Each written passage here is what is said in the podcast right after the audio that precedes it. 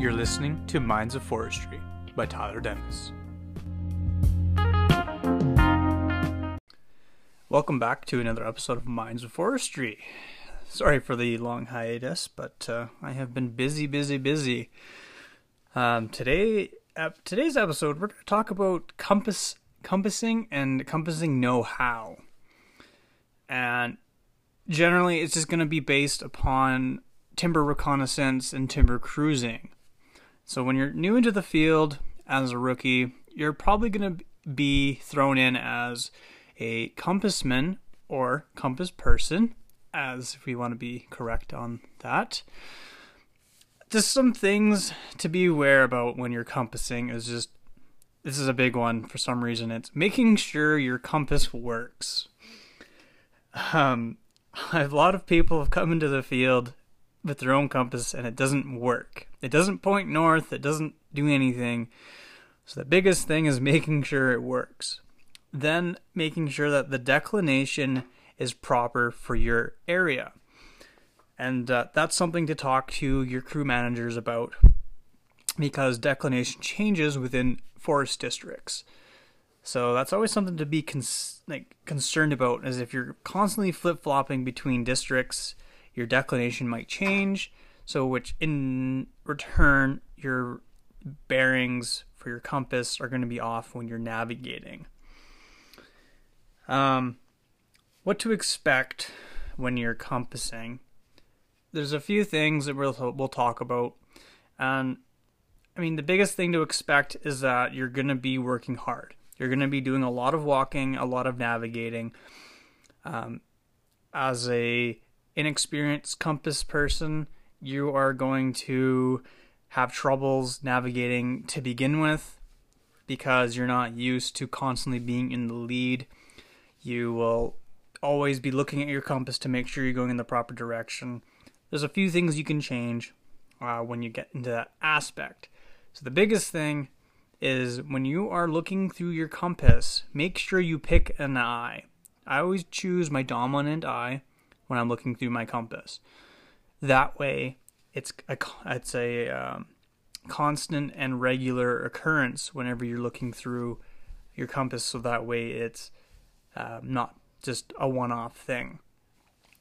So, when you're looking through your compass and you're looking for your direction, always find something in the distance. So, when you're looking through your compass and you look through the hole and you see a tree, a let's say it's a big aspen tree, it's a big fir tree, or a big spruce, something like that, to help indicate the direction you're going in. So that way, when you get to that big tree and you pull your compass out again and to go in the same direction, that way you're not constantly checking every five to 10 meters. You can go 30 to 50 meters at this rate.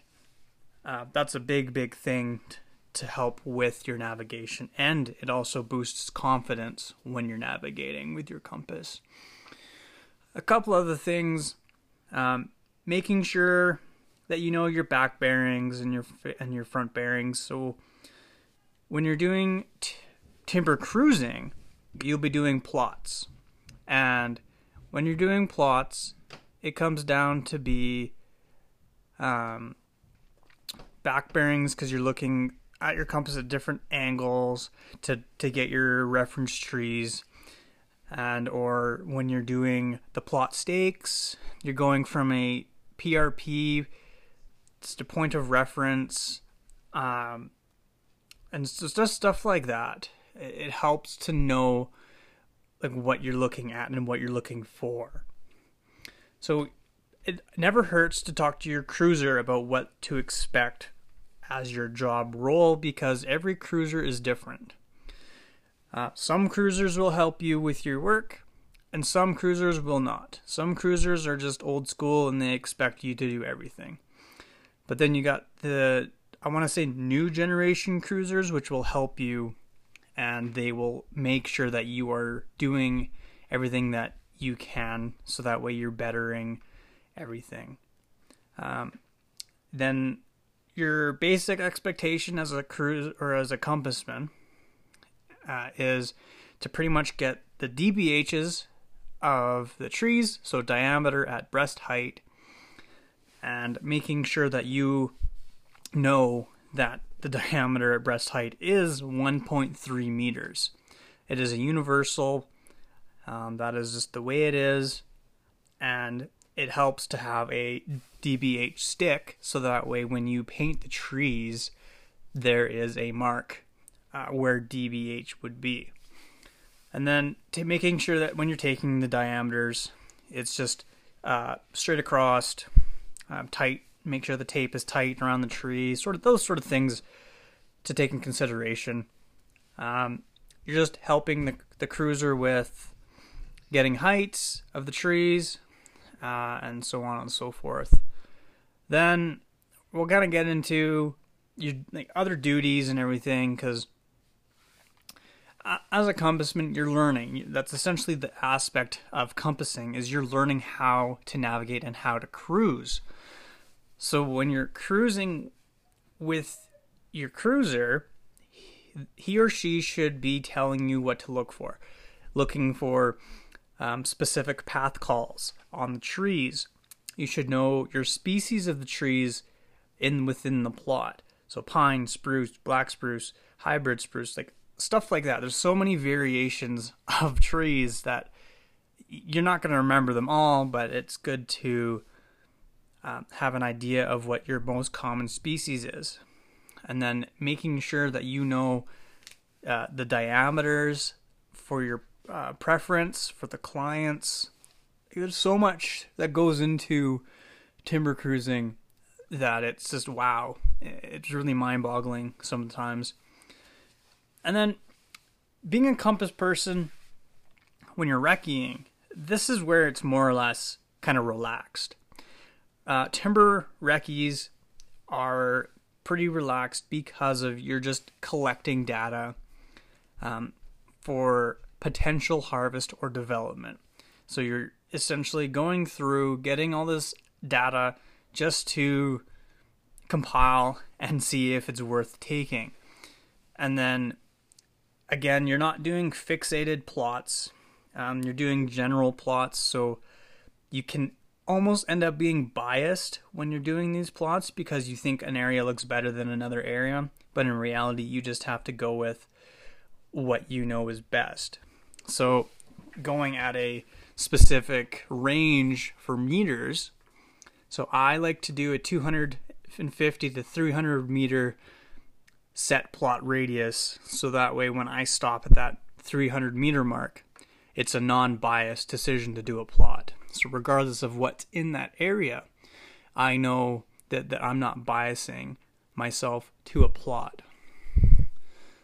Uh, but then, compassing for somebody while doing recce's is pretty straightforward.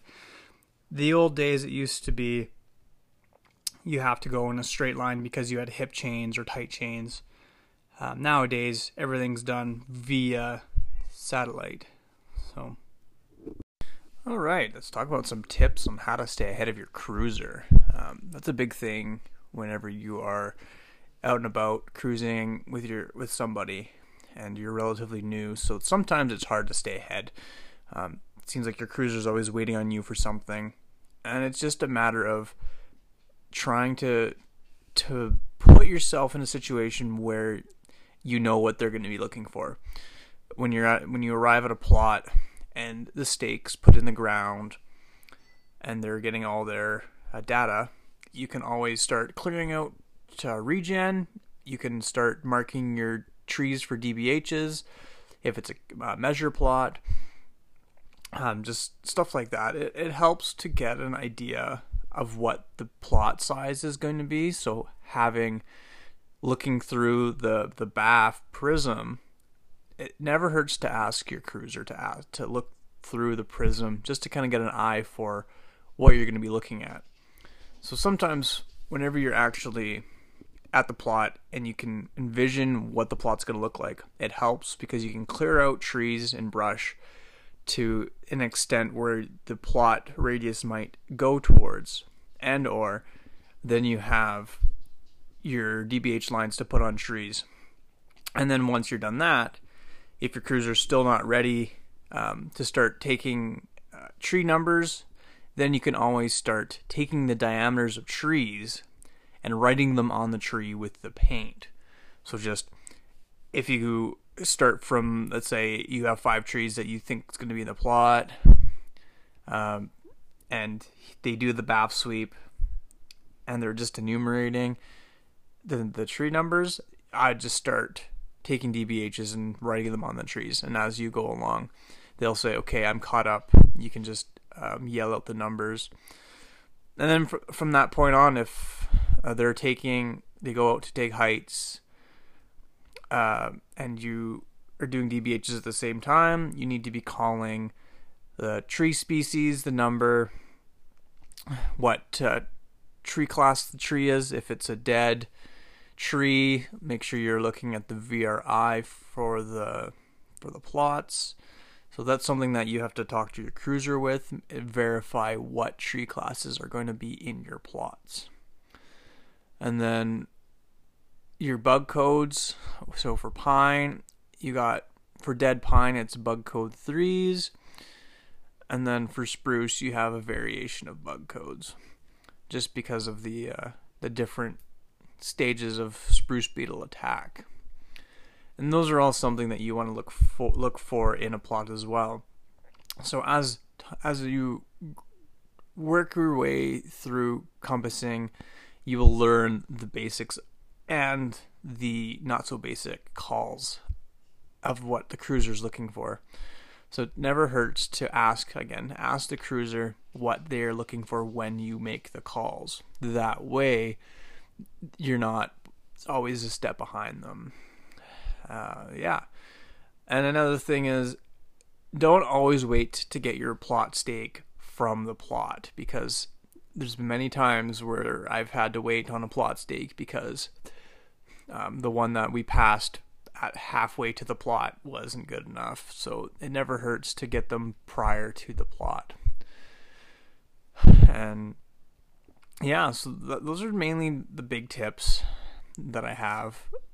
They there can be many more, but as of right now, that's kind of just what I do. That's what I tell my compassmen is just try to stay ahead of the cruiser. Don't tr- like don't subconsciously just try and like be one step ahead. You don't have to be all the time, but um, that's a big thing. So that's always nice.